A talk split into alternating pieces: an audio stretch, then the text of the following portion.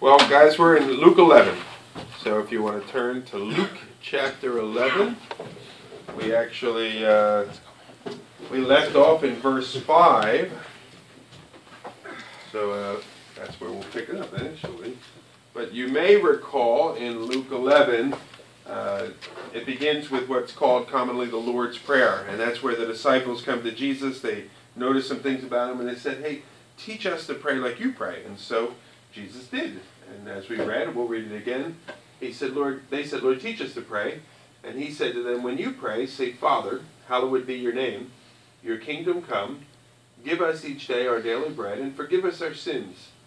For we ourselves forgive everyone who is indebted to us, and lead us into temptation. And that brings us to the context of where we are now, because he's still answering this question, which is teach us to pray. So verse 5 says, and he said to them, Which of you who has a friend will go to him at midnight and say to him, Friend, lend me three loaves for a friend of mine who has arrived on a journey, and I have nothing to set before him? And he will answer from within, Do not bother me. The door is shut, and my children are with me in bed. I cannot get, get up now and give you anything. I tell you, though he will not get up and give him anything because he is his friend, yet because of his impudence he will rise and give him whatever he needs. And I tell you, ask and it will be given to you. Seek, and you will find. Knock, and it will be opened to you. For everyone who asks receives, and the one who seeks finds, and the one who knocks, it will be opened. What father among you, if his son asks for a fish, will instead of a fish give him a serpent? Or if he asks for an egg, will give him a scorpion? If you then, who are evil, know how to give good gifts to your children, how much more will the heavenly Father give the Holy Spirit to those who ask him. So again, we're answering this question of uh, teach us to pray, and Jesus now is going to teach them a number of characteristics. Now remember, when Jesus taught them uh, what we call the Lord's Prayer, when he says, Father, hallowed be your name, and so on and so forth, he wasn't giving them uh, sort of a memorized script for them to say, but he was teaching them ideas and principles of prayer that are demonstrated in those particular words that were selected, or any words that convey that same message. Well, here, similarly, Jesus, through this story, uh, and then the words that he says after it, is going to again share some philosophies and principles that we should come to God in prayer, or the means by which, or the manner by which we come to Him in prayer. The key words to understanding this little story that Jesus gave is found in verse 11. And that's the words there that say, How much more? So again, we read where it says, if, uh, well, well, maybe verse 11 here. It, he says, What father among you, if his son asks for a fish, will instead of a fish give him a serpent? If he asks for an egg, will give him a scorpion? If you then are evil, know how to give good gifts, how much more will your father? Sometimes we look at this, people might look at this and they say, well, here's how it works with God. You have to pester him, you have to annoy him, you have to bring him to the point where he can't take it anymore, and then he'll give you what you ask for. That's not the point of the story here. That is how it worked in that story. But the point of the story is not to say that God is annoyed when you come to him. The point of the story goes on to this idea of how much more will your heavenly Father. If that's how it could work here, how much more when your Father just loves you and loves when you come to him. So let's go back and look at these a little more closely. Starting in verse 8 or excuse me, five. He said to them, Which of you has a friend who has a friend will go to him at midnight and say to him, Friend, lend me three loaves. Now, loaves was essentially the, the meal, the, the bread that they were going to uh, give to someone. And here you have the story of a guest. Guest is coming to the house late at night. You don't have a fridge, you don't have a microwave. We're just going to go in and get these things here.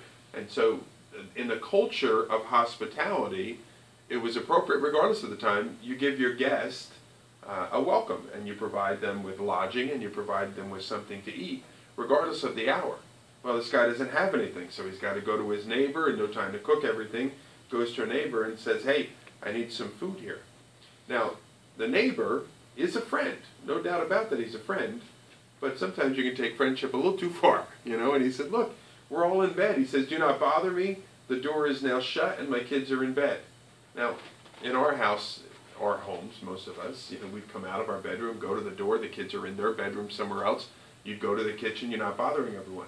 But there you're talking about essentially a one room building And, you know, this room is the living room during the day. It's the dining room during mealtime. It's the bedroom during bedtime.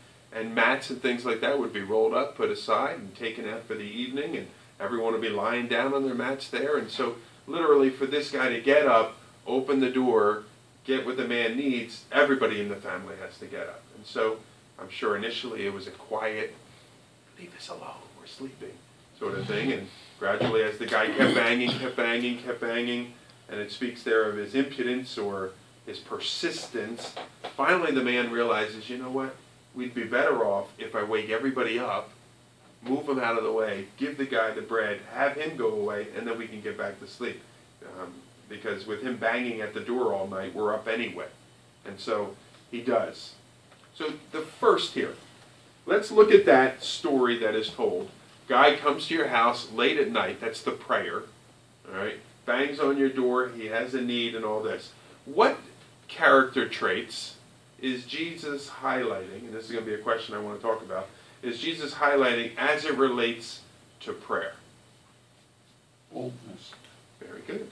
Hmm. Boldness. Give well for those who don't know how you came to that. What about that shows boldness? That you're um, bold enough to to come to somebody at, at a late hour and uh, ask for something because you really need it. Mm. Okay, good. If, if it was an emergency, you wouldn't, uh, uh, we wouldn't come to your house and uh, knock uh, really late tonight and ask for something. You'd be well. I might not hear you. I'm not good at hearing. My wife wouldn't hear me. yeah. All right, what else? So we have boldness. Persistence. Persistence. Certainly we, we see that word, uh, or at least a synonym of that word. Okay, anything else? Desperate? Hungry? Yeah. okay, tell me why desperate. Well, he has nothing to eat. Mm-hmm. Um, would you say it would be a little bit humbling to have to go to your neighbor and wake right. them up and all of that and say, like, I didn't plan ahead or whatever it may be? Um, yeah. So there's three characteristics that we see: humbling or desperation, boldness, and then, as you all mentioned, this idea of persistence. Um, as we look, compare this now to the Father, have you come to find that there are times where you have to keep knocking at the door uh, with your prayers? Mm-hmm. Yeah. So that idea of persistence and continued persistence, or even a passionate persistence, why do you think that God waits until you are banging down the door? Um, why not just give it to you the first time? Let's get this going. We got things to do. Give me my prayer request. I think he wants to. I think he wants to be with us in prayer. I mean, I think you know. I uh, I think he kind of wants it to be a sort of a conversation, not just uh, like a checklist of hey, mm-hmm. I could you really use this now, Lord, and bang, you got it. Type thing. Okay. I think he enjoys being in prayer. Wants being in prayer with him. Which means we should probably change our prayer manner, right? Because oftentimes it is just bringing a list. Mm-hmm. You know, and, and you've probably heard the acronyms. You know, pray, which is P is for petition. Petition. I thought that was later. R is for repenting. No, A is for asking. Yeah, ask. Y is yielding. What's the P? Patience. Praise. Praise. Yeah, praise. So it's praise, we'll repentance, asking, yielding, and that order. Also acts, which is adoration, confession, thanksgiving, and supplication. You know, so, but oftentimes it, it's really just the asking. You know, here's my list. Okay. So learning how to pray better there.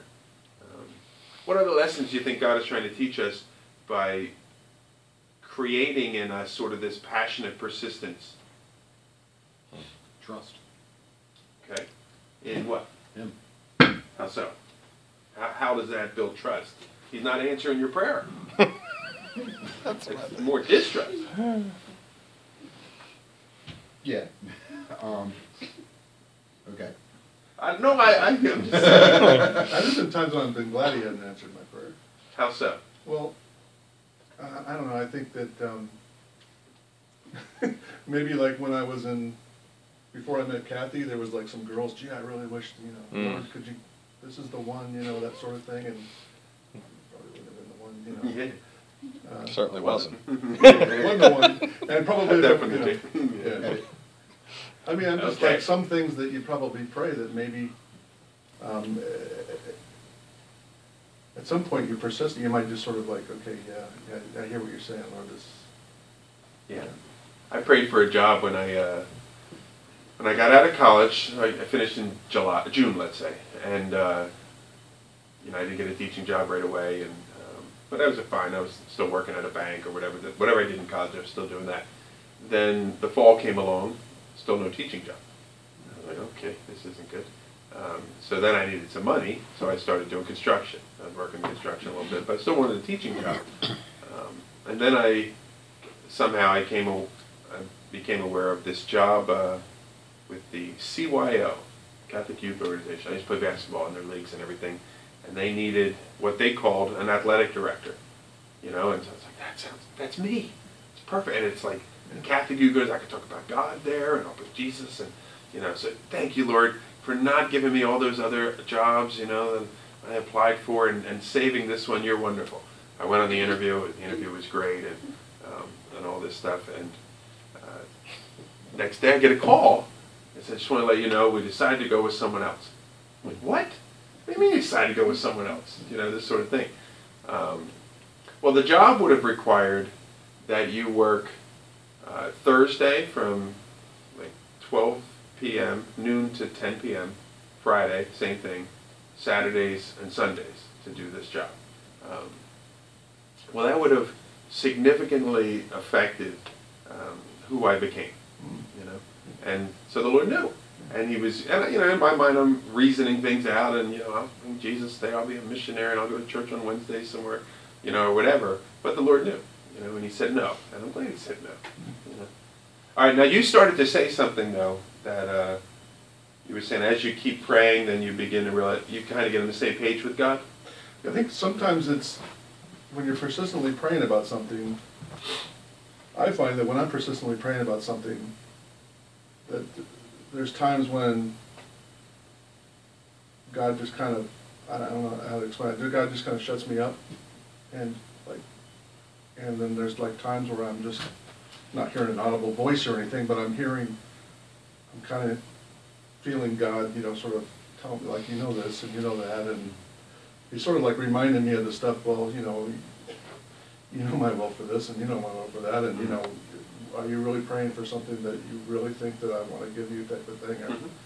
I kind of start, sometimes I, and then I realize, okay, He starts. I shouldn't be changing it. praying this. you He know, starts should- changing. Yeah, Yeah. You know, I wrote a note here um, that our persistence doesn't change God, it changes us. Mhm. And it, it's and one of the things that it does is it develops in us a heart and a passion for the things that God wants. And so that brings us into league and concert with Him. I also find that it gives us a great appreciation for when the prayer is answered.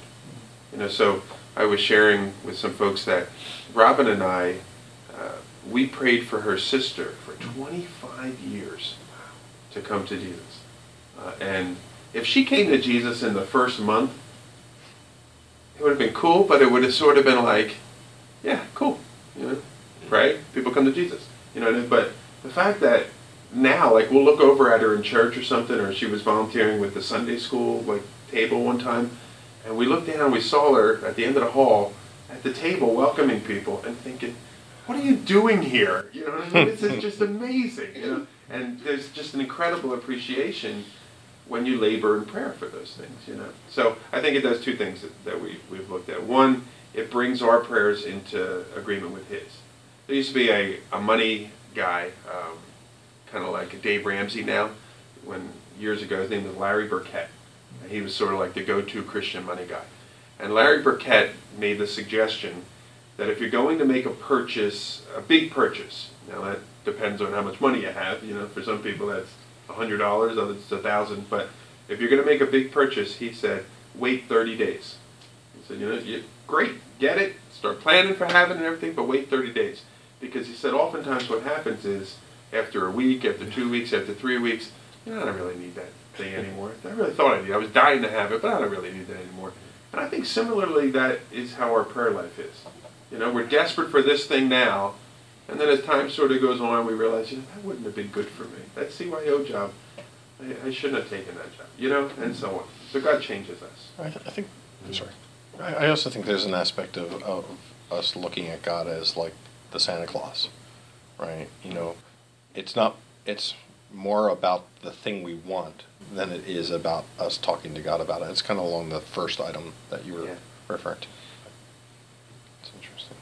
Well, the trusting where, I- before I got flustered, um, because I knew my aunt prayed for me for thirty-four years, that was like, a- that was like one of the first lessons, all right, you just gotta wait for stuff. I got So you. like that, that like, in the beginning of my walk made it like, all right, well, okay, I just gotta be patient for stuff. Mhm. You know, and just, and, you know, my aunt graciously prayed for me for thirty-four years, so. That's good. Dave, were you going to say something before? All right. Sorry. All right. Well, let's continue looking at verses eight and nine a little more closely. It says, "And I tell you, ask, and it will be given to you; seek, and you will find; knock, and it will be opened.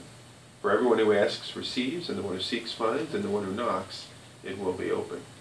Now, it's important to understand that in the Greek, there's a tense. We have tenses in our language as well. But the tense of these words, so we say ask, seek, and knock, and the idea is, I did ask. You know, and I looked all over the house, I didn't find it, and I knocked five times and nobody answered. Well, the tense here is a continual tense. And what that simply means is this, that it's not once and done, it's a continual, continual process over and over and over. So keep asking, you could read it, and I tell you, keep asking, keep seeking, keep knocking, like the example.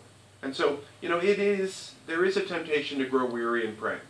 There's one is I've already told God He knows what it is, and uh, you know I'm, I'm not going to be repetitive or anything. You know, well we're told to be. I don't know why. I really don't know why, but we are. We're told to keep asking, and so we do. So we can't grow weary in our prayers. But I think we see another thing about this idea of keeping asking, keep asking, keep seeking, keep knocking. Um, much like the lessons we learned earlier, and the lessons earlier were that it's humbling. We have to come in boldness. We have to be persistent. What would you say some of the lessons are in this continual seeking, knocking, uh, asking. You said there's some action that it's not all just on God's part, but for us to be doing something, um, to be seeking, you know, like His will, like Jim said, you know, seeking where God wants, what Mhm. God wants from our prayers, and, you know, it's not all about just what I want for me, but what I want that's gonna glorify God Mm. in, in my life. So there's a role we play in the process, and that would be the asking, seeking you were talking about. And I think a second thing you were saying is this idea of does the prayer bring glory and honor to Him? Is it in His will? Let's say that, because we read that later on in the scripture. All right, so we know that if we are praying prayers that are not according to His will, then they're not going to be answered, certainly. But assuming all of that is the case and it is according to God's will, this is the role that God would have us play in the process, right? And Asking, seeking, knocking. The sense of coming to him daily for, for something like, even in the Lord's Prayer, he was our daily bread. Mhm. Just coming to him for what we need, not relying on something. Like a lot of times, I'll pray for him to sort of change my nature, you know, uh, eh, um, you know, the, the, you know, like say for instance, I, I may pray that like, Lord, today, you know, I pray that people would see you and me today, you know, that's something that, okay, you got it, and it's like, okay, it's good for you, I mean, I need to continue continually, Yeah. daily pray for that, not just. Throughout the day, right? Yeah, yeah, throughout the Absolutely. day too, right. Yeah. Okay, good. Are you familiar with uh, the story that's found in the book of Genesis where Jacob wrestles with God? Many of you are. Uh, well, it's quoted in Genesis, or it's told, the story's told in Genesis 32. We also have a um, statement about it in the prophet Hosea. Um, but there, as Jacob is wrestling with God, was it? Oh, sorry. Okay. Hosea. Yeah. As Jacob is wrestling with God, um, daybreak is about to come, and God you know, says, "Let me go. You know, we're done. We're, the, the wrestling match is over." Uh, and Jacob says, "No, I won't let you go unless you bless me." Now, it's important to read the Hosea passage, Hosea 12 actually, because there you, if you read Genesis, sometimes you get a little bit of this idea of like He it was like a God. stalemate or something, you know, and like Jacob was almost winning this thing, and God's like, "You gotta let me go. I gotta get home or something, or I'll get in trouble." Or, you know, so it's just. But if you read Hosea, it's very clear that what Jacob is doing is like grabbing onto the ankle of God almost, you know, and, and he's like crying. It says, and I can't let you go. and you need you to bless me, and, and all this stuff. So clearly, God's the winner uh, in this whole thing. But I, I see that, and I think we see an earnestness in prayer. I must be blessed, and I'm not letting go until you do, and an intensity in his prayer. And I think that is part of. There's, I see a connection with this: keep asking, keep seeking, keep knocking. You know, what do you? What is it that you want to see God do? All right, well, come to me and come to me again and again and again and develop a passionate persistence for that thing. You'll see if it comes in, the two come in line, mm-hmm. you know, and then cry out to me for it, and I'll, I'll know that it is in your heart. And when it's delivered to you, your heart will be grateful for that answered prayer in a way that it would have never been grateful before. So I, I think these are some of the lessons uh, that we have. And again, as we said, if it's according to God's will, 1 John 5, 14 uh, speaks of that. Is uh, Hosea the one that was asked to, you know, continue to love his wife, who would turn into a prostitute or something? Mhm. Yeah, so he said, I think we, when we continually seek, we begin to see things from God's view about what we're asking. That's great. God and stuff like that. Yeah. Repeated asking, seeking, and knocking can change even the prayers that we're saying and the prayers that we're bringing because we begin to realize with time and continual drawing near that those things that we were asking for previously, um, maybe they weren't really even in God's will to begin with. So, can I ask you, if uh, you don't mind, what's something that you have kept seeking, knocking, and asking God for? Salvation of my family. direction in my life. Uh, I feel I have so many different passions, Yeah. and I just don't know. I feel sometimes like I'm going here, there, and Mhm. just sort of like direction, so I can be a, a solid witness um, in my walk. Yeah. It seems like I'm just here, there, everywhere, and maybe that's where I belong, but it just seems like every day I'm making a choice of where I need to be and what I need to do. Okay. Direction. That's similar to mine too, as of late, just to kind of ease my anxieties with uh, where I'm supposed to be and what I'm supposed to be in various areas of my life.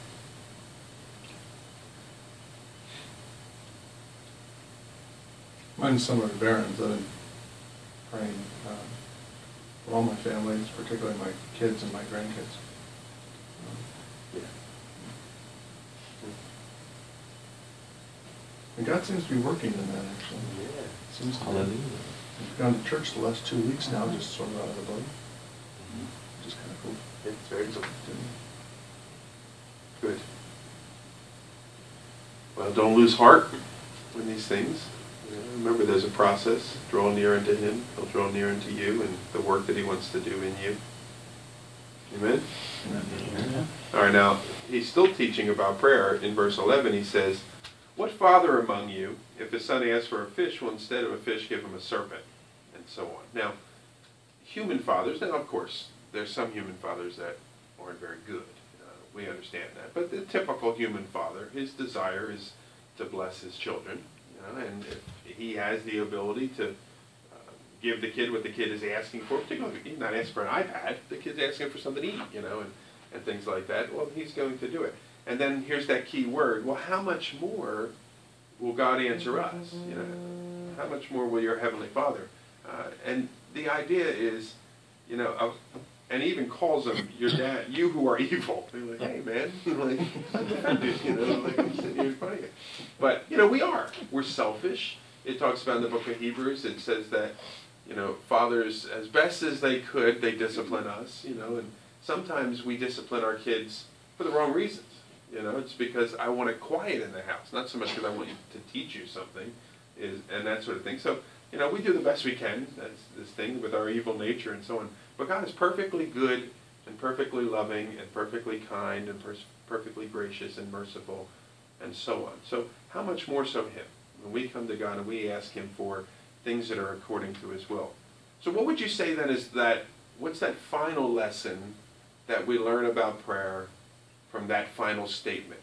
A kid going to his dad asking for an egg and how much more, and so on. What he gives us isn't meant to harm us. Okay. Good one. That's a long statement. Yeah. So if you didn't hear, he said, what he gives us isn't meant to harm us. Okay? That's a good one. Uh, He, he goes before us and he knows a far better plan than we can even ask for. And he loves us and, you know, uh, what is it, the saying, you know, when you want to have God laugh, give him your plan, because he already has a far greater plan. Okay, so if you know that, and let's say he does put the plan out in front of you, you know, like, here's, here's the plan for the next year or so, uh, and it differs from your plan, what can you, what do you do with that?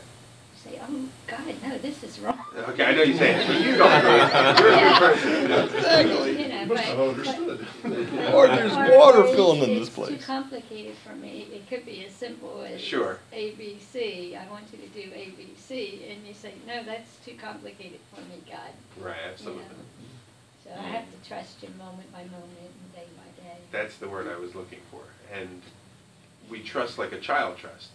You know, so if my dad were to put a plate down in front of me, I'm not doubting that it's poison or something like that. You know, my, dad wouldn't have put it in front of me with a fork if it was going to harm me. And so there's a degree of just simple childlike trust. Kind of like the guy who went to the door late at night. He knew the neighbor would have the bread, so he went over there. And that's a little harder for us as we mm-hmm. get older, isn't it? Because I can't see how you're going to do this. Like we, little kids don't know how you're going to do it anyway. You know, I mean, I'm not smart. enough to figure it out anyway. So could you just please do it and trust that God's going to do it? Yet as we get a little older and smarter and all these things that we think we are, you know, then we can, you know, I, I can't bring this to God. I can bring certain things to God, but I can't bring these things to God because these are complicated. You know, these need to be figured out and thought through and, and all that sort of stuff. You know, so I've been lately learning um, bring that thing to the Lord, particularly in like leadership of the church. Bring that to the Lord and watch what He'll do. You know, and so we did. So I had a simple prayer. Um, I was just trying to figure out clarity in leadership development of people in the church, and I just I knew that I should be doing this, but I didn't know what that was going to look like and how I was going to do it and all this sort of stuff. And so I was at a prayer retreat, and they said, "What would you like us to pray for you?" I said, "I'd like to leave here with clarity in regards to leadership development." And what I just said to you. And so we prayed, and I don't know when, but within the next day, when I came back home, I was sitting at my computer, and now I look back, it was like three, a month ago or something, it just seems so incredibly clear. Like, how could I have not known that mm-hmm. before, you know? So we come and just childlike trust, and that's kind of fun, you know what I mean? To just come and say, all right, Lord, you got a problem, you're going to have to take care of that one, you know? And he does. So we trust him. You know, I, th- I think it was interesting for me how this verse kind of um, became real to me, so to speak. Um, I remember just having a real hard time. I can't remember the exact cir- circumstances, but I was with other believers, and I said, I was like, I need you guys to pray that I have patience. I, I just can't. And the one guy was like, Oh, you don't want to pray for that. you know. And then I it, like because I understand that you know God will give you patience, you know, He'll give you trials to be patient under, you know. And, and then at the same time, like I remember thinking to myself, like, but He gives good gifts, Mm. right? Like He's a good dad. He's not gonna like throw me under the bus. I, I don't teach you patience. You know? Yeah. He's not like that. Um, the other thing I wanted to share was um, about the seeking piece, and I, I was just like, I remember explaining it to um, Caleb when he was younger about seeking God, and I and I said, I was like, you know, it's not like, I was like, it's kind of like playing hide and seek, and I said, I said, but not like when you're playing with Sean. Sean, or Sean's my adopted son. He's older, and he would hide and remain utterly quiet. Never could the kids could never find him. And I, and I said, but me, you know, I go in the room and I'm like rattling stuff, you know, and they're like, oh, I think he's in the room, you know, and I think God's like that. Like he, he wants us to find him. And so he's making noises in the closet, you know, and he's like over here. And you're like, oh, God's in the closet, you know. And so I imagine it's like that. So I don't know. That's how it works for me. that's good. Let's take a look at that last verse in that section, verse 13, because it says, If you that are evil know how to give good gifts to your children, how much more will the Heavenly Father give the Holy Spirit to those who ask Him? Now, honestly, I read that, I'm like, who's talking about the Holy Spirit? Like, that came out of nowhere, you know what I mean? But there's that good gift of the Holy Spirit that he, he refers to them. And notice it says there that God especially delights to give the Holy Spirit to those who ask him. Now, I thought I had the Holy Spirit when I became a believer. Doesn't Ephesians say that that's the down payment of my faith, the guarantee of my salvation, and you know, uh, and all that, those verses and stuff. So, what do you think is being meant here when it says that God's going to give the Holy Spirit to those who ask Him? But how does that fit in with the idea that when you're you become a believer, you have the Holy Spirit? Yes, sir. Filling of the Spirit, baptism of the Spirit, whatever you want to call that. Okay. There's different, different people call it different things. so. Okay, so are those terms everyone's familiar with? Okay, is it rain? It's not falling, it's Yeah. Okay, so different people use the term differently. Um, essentially, the way people are saying it, though, is synonymous. Baptism with the Spirit, filling with the Spirit. When you ask them to define what they mean, they're saying the same thing. Okay, um, it's interesting because uh, if I listen to some Calvary guys on the West Coast, they use the phrase baptism with the Spirit.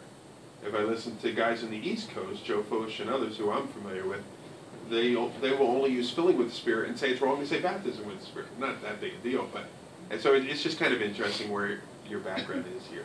I kind of like the idea of baptism with the Spirit as that initial experience because we think of baptism as the start of things and, and so on, and then filling after. But again, I don't think it necessarily matters. There is a very good book on the baptism of the Spirit that we sell here called The Baptism with the Spirit, I think.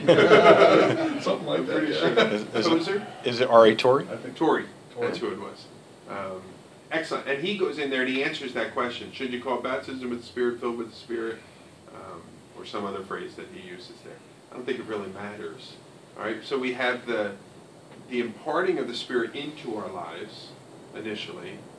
Um, we see examples in the Scripture where the Spirit comes upon people and empowers them for works of ministry. Particularly see that in the Old Testament. And then we have this idea of the baptism with the Spirit or the filling with the Spirit. And that's the idea of, you think of a cup that is filled up and overflowing. And that the baptism, the filling of the Spirit is for an empowering for ministry. And so, and the work that God wants to do in us. So we don't have to doubt that God wants to give us the Spirit.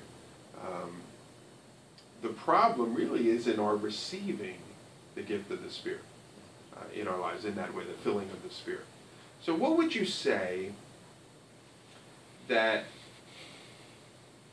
we should be praying for the Spirit to do in our lives? So we say fill. What was that? What does that mean? Like, what is that going to look like? So, Spirit, I want you to do these things in my life. What would you say they are? Guidance, Okay. Uh, John 14 and 15, it's mo- mostly about remaining in Him through, you know, the obedience of love. So, um, you know, did we pray in that sense. You know, Holy Spirit, fill me so that I can love and obey. Good. Okay. There's two. So we say guidance, love uh, others, love God even, and obey. Uh, okay. What else?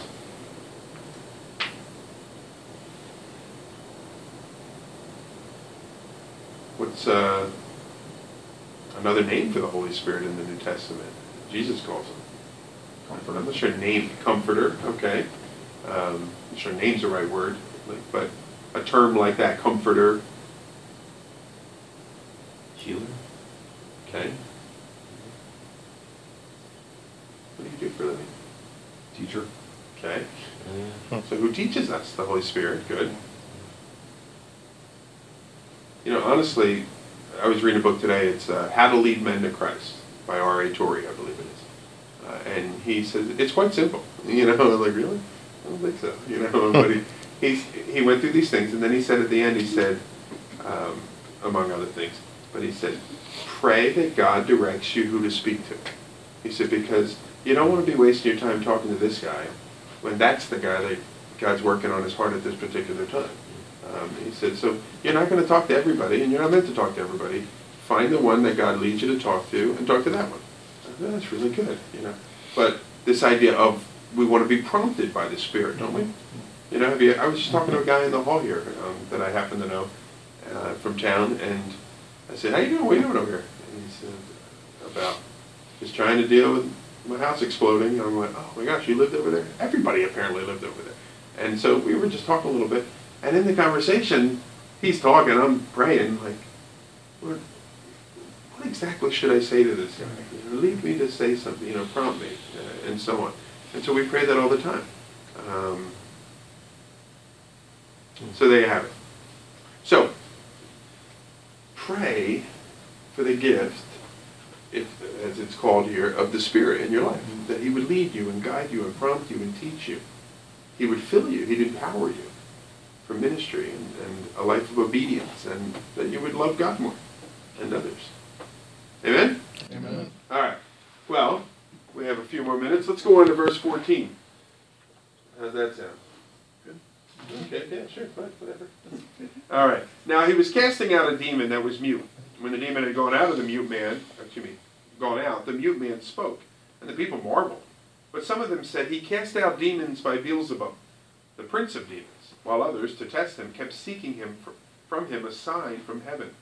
But he, knowing their thoughts, he said, Every kingdom divided against itself is laid waste, and a divided household falls. And if Satan also is divided against himself, how will his kingdom stand? For you say that I cast out demons by Beelzebub. And if I cast out demons by Beelzebub, by whom do your sons cast them out? Therefore they will be your judges. But if it is by the finger of God that I cast out demons, then the kingdom of God has come upon you. When a strong man, fully armed, guards his own palace, his goods are safe. But when one stronger than he attacks him and overcomes him, he takes away his armor in which he trusted and divides his spoil. Whoever is not with me is against me, and whoever does not gather with me scatters. So, as we've seen many times in Jesus' ministry, he's encountering people uh, that are possessed by demons and so on. This particular demon here we see uh, had the effect of causing a man to be mute. And it said when the demon had gone out of the mute, the mute man spoke, and the people marveled. Well, in the first century, there was a common um, belief that uh, you could not cast the demon out of a person unless the demon told you the, their name, not the person's name, the demon's name, and then you commanded Jimmy, come out, or sorry, come out of that person now. And the demon wouldn't respond unless you addressed it by its name. Now, here's one thing. If I were to ask the demon, what's your name? Why would the demon tell me the truth to begin with? You know. So anyway, but that was a, a first century uh, idea.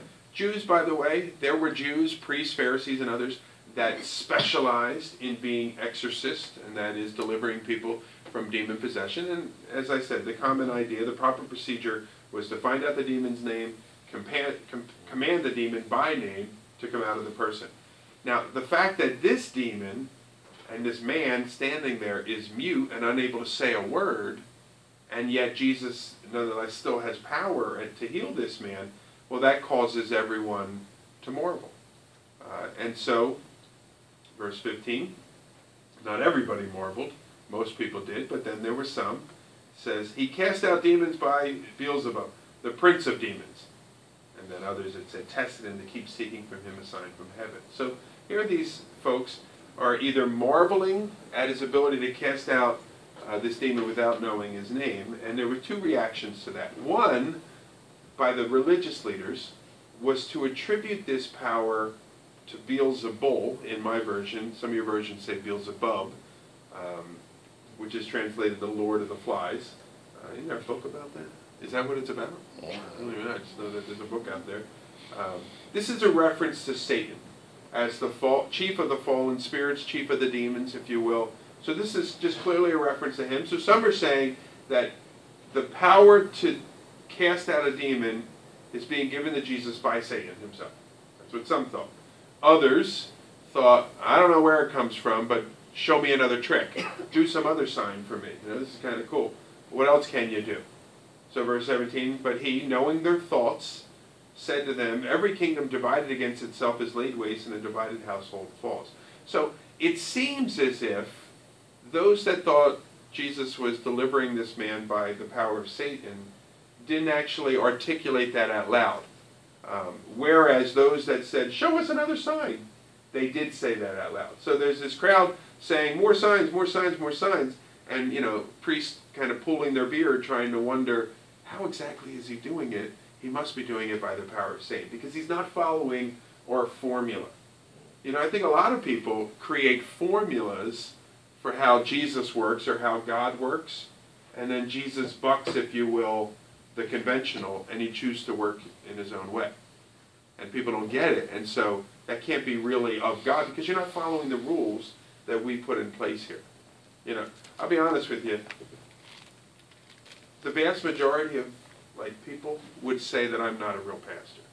You know, because I haven't followed all the rules. I haven't gone to school and I haven't been officially by anybody here or there and this and that and so on. I'm not New Jersey recognizes me, I guess they recognize anything.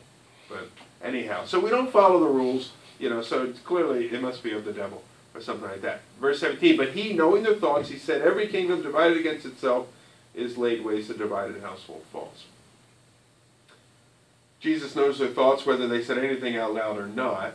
And so then he makes this statement about a divided kingdom or a divided household. Abraham Lincoln essentially quoted that mm-hmm. statement in uh, the second inaugural address, which is probably his greatest speech, by the way. Uh, even better than the Gettysburg Address. But anyhow, um, more specifically, that's just sort of a generic example Jesus gives.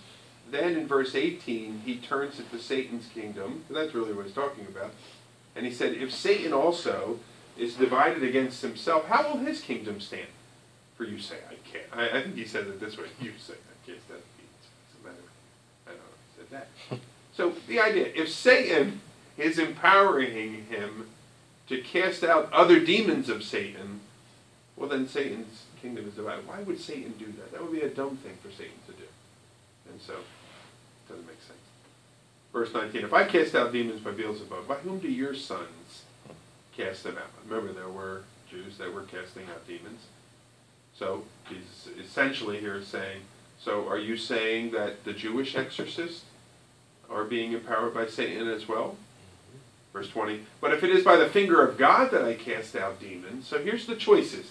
It's either by Satan or it's by the finger of God. Not you know, the bicep muscle of God, which is interesting, not the powerful hand of God, just by his finger. By the finger of God that I cast out demons, then the kingdom of God has come upon you. And, and hopefully, with that simple statement about a divided kingdom, they're seeing the foolishness of their thinking. And they're realizing, you know, Jesus' power must come from someplace else, and hopefully that'll take them down the path that if it's not from Satan, then it must be from God. So Jesus goes on, he says, When a strong man, fully armed, guards his own palace, his goods are safe. But when, strong, when one stronger than he attacks him and overcomes him, he takes away his armor in which he trusted and he divides the spoil. So Jesus is declaring, not only am I not under Satan and working for Satan by delivering this man and his demon, but I'm showing you that I'm stronger than Satan because I'm delivering of one of Satan's uh, demons. He says, Whoever is not with me is against me. Whoever does not gather with me scatters. And in the things of the Spirit, there's no neutral ground.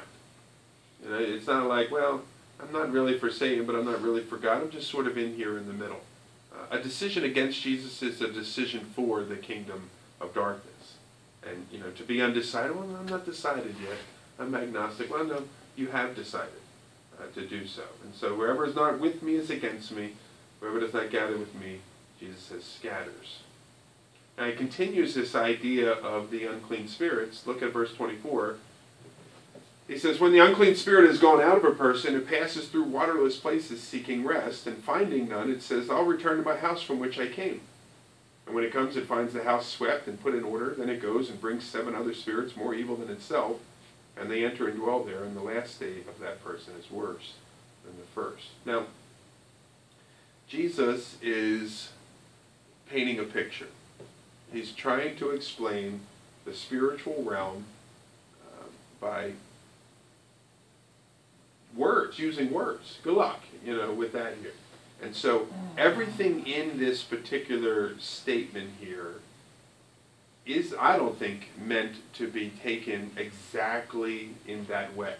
And so, for instance, there are exorcists, you know, particularly in like a, like a Catholic church kind of setting, you know, the guy will come with the priest to Dracula, that kind of thing. There are folks in the exorcism ministry that believe that you know if you have a body of water that that somehow will affect the demon and his ability to come and go and because here it says it will pass through the waterless places so that's not jesus' point here that's supposed to be like the desert the barren place searching for a home and there's nothing there that's all that is supposed to mean there and so um, as we look at it the word picture here the purpose of this these three verses is to picture a person that is seeking to remain neutral.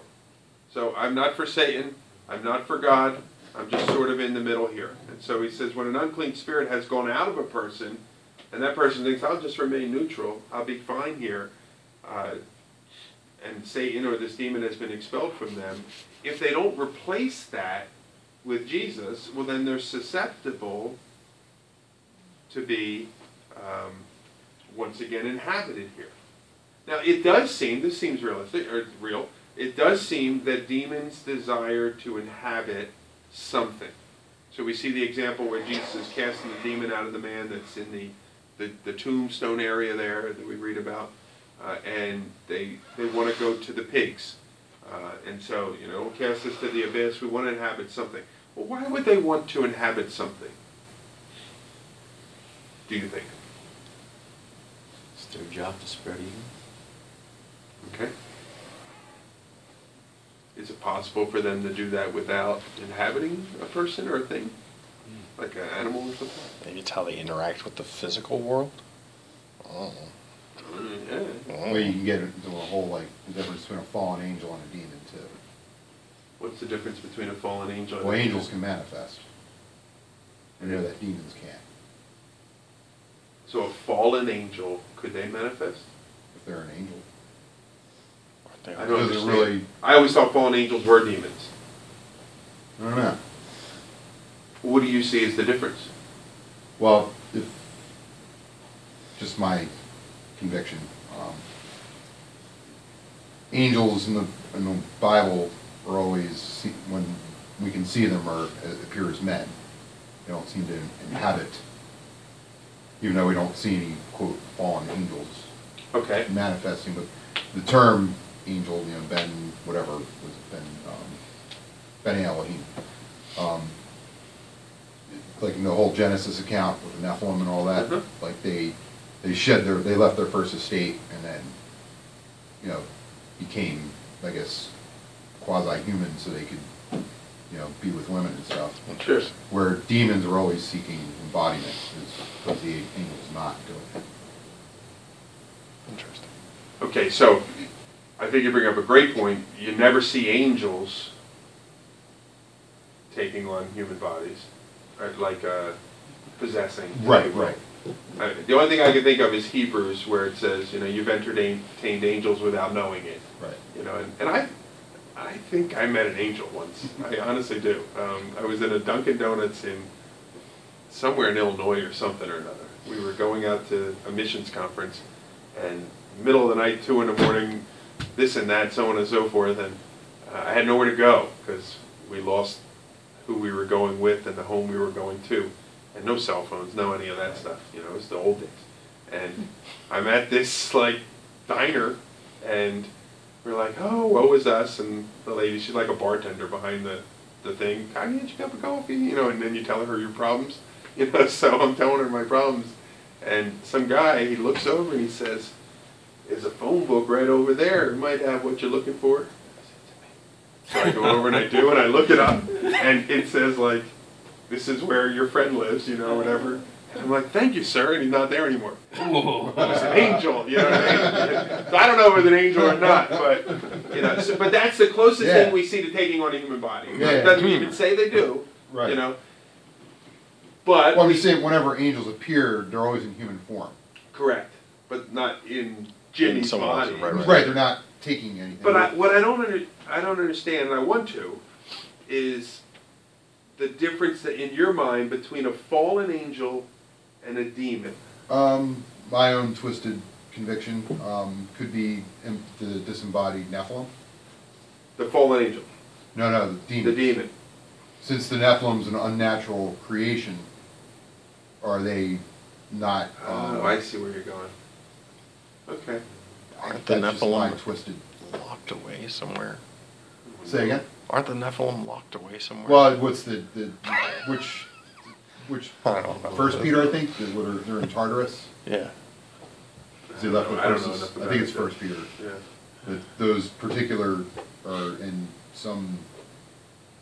Captivity. Apparently, the hell that's far below hell is earth is from heaven or whatever. Somebody knows. Yeah. well, It's almost like the bad spirits feel exposed in those instances if they're not in something. Hmm. Yeah. maybe. I, I, I like this. I read this today, and somebody said it's sort of like the spray can in the hand of the vandal. You know what I mean? The vandal wants to do something, and the spray can allows them to do it. Right. um, or the gun and, you know, the robbers, whatever. And so similarly, the body now enables the demon to do what he's gonna do, or something like that.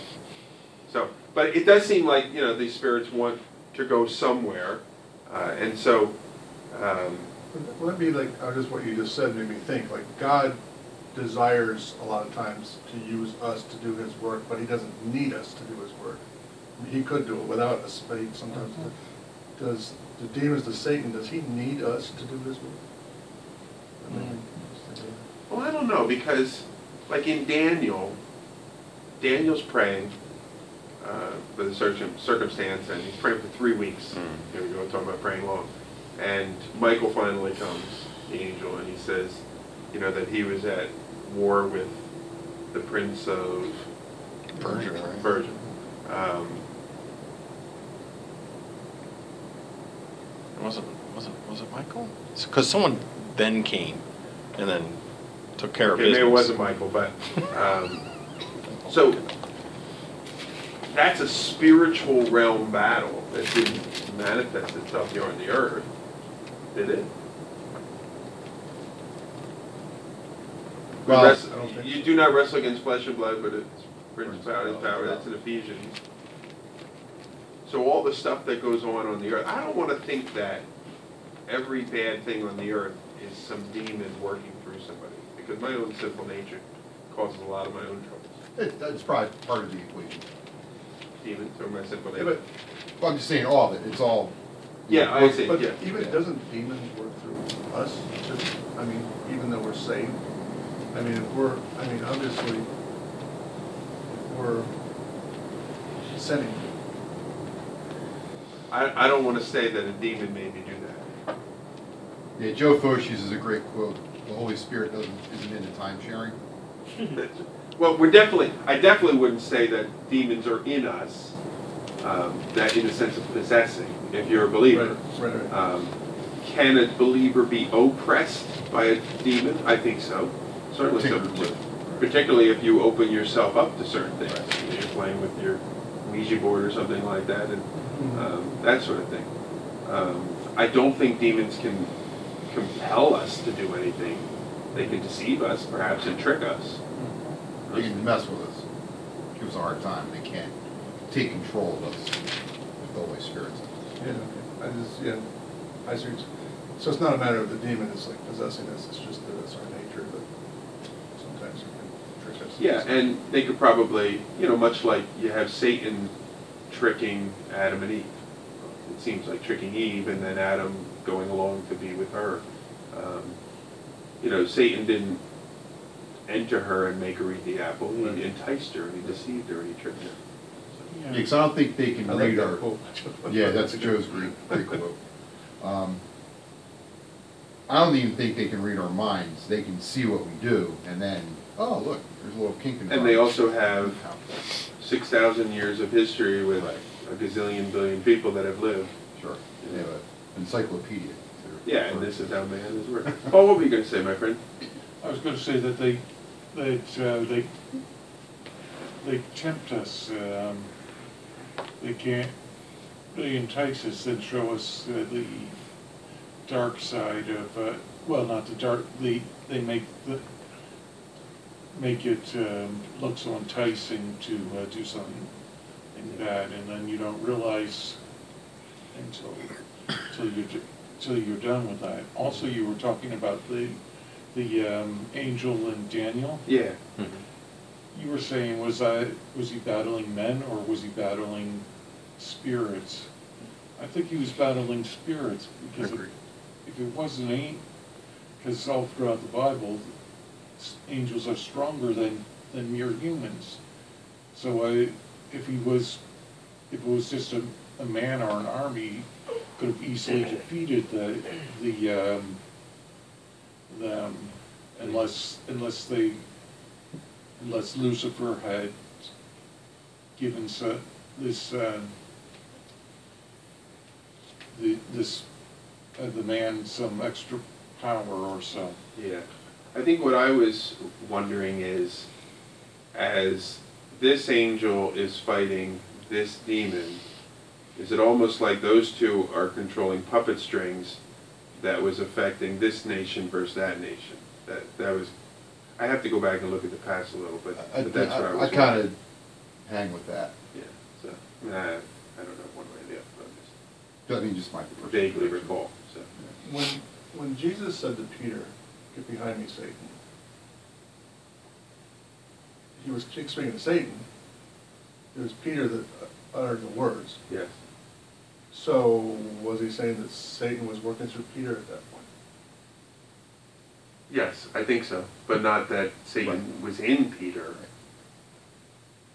Was it something that he whispered into his mind to say, Sure. kind of thing? I don't Now, know. we do see with Judas, it Yeah. says that Satan filled him. Right. Right. Well, Let me make one last point here with uh, this verse, and that, that's sort of this idea that the demon leaves, nothing replaces it, and then worse comes along, right? Because that's what it said, seven demons here. And I want to look at it from the perspective, not necessarily of demons filling, because I don't think every sinner out there is demon possessed and, and things like that.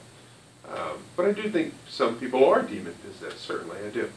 Um, but there's sort of a vacuum in all of us, and we talk about a God-shaped void and things like but that. But there's a void that needs to be filled, and some people they fill it with all sorts of evil and things like that. And sometimes, as the church, Christians, we we want to clean up certain sins and get them out, put them aside. But nothing replaces them, and something's going to fill that later. So I thought of this example, for instance, here. I don't know if you know, but the abortion rate in America is steadily declining in the United States. Isn't that great? You know, I mean, you, you think about how it was rising and, and all sorts of things. Um, well, why do you think that is? Drugs. Drugs? Mhm. Like people are doing drugs instead Like- of sex? Contraceptives? No, no, the uh, morning after pill and those types you, of things. you ruined it all, man. I'm What's the sorry. matter with you? Okay, so most people say, oh, well, ultrasounds are better. You know, so people are seeing a baby there at you know, such a young age, and like, I can't. You know, Choice One, for instance, uh, they've been blessed to get uh, a number of ultrasounds right in their offices and doctors to run those machines and things like that. And uh, more and more people are coming in, seeing the baby right there, and changes their. You know, uh, today I, one of my friends posted on Facebook that um, she put the video of the ultrasound. Uh, it was remarkable. And she said, I'm in love already. You know, and the baby's like, whatever. You kind of think, well, certainly so. You know, it looks like a baby and it, it beats like a baby. Um, it's interesting that Planned Parenthood uh, did not, they, they fought against pregnancy centers from getting ultrasounds, uh, or whatever they're called, sonograms, because uh, they know. They know. But anyway, so that could be one because yes, you know, we're seeing this and that and so on, or people are understanding more, or so all these different things. But the main reason, statistically linking, for why abortions are going down is because of the growth of the morning after pill. And the morning after pill essentially causes an abortion one day in as opposed to 20 weeks in, or something like So that. is it possible they're going up, actually? Yeah, it definitely is going up. Um, So here, so more babies ultimately are dying because of morning after pill um, than they were with just quote unquote simple abortion. Uh, and so we've we've taken the one out, one demon, and we've replaced it, if you will, with seven. You see what I'm saying? And so there's a vacuum. And so we need to not just change the abortion rate, and that's one one of the reasons why I really love Choice One is it's not just about abortion to them and lowering the numbers, but it's about leading people to Christ. Because when people come to Christ, not always, but when people come to Christ, their lives change, and these numbers drop anyway. You know, you know what I'm saying? And so, uh, just sort of something, a connection that I see with this, moving a little bit away from the idea of demons and, and things like that, but a connection that I see making here. So we want to bring Christ uh, to people. You agree?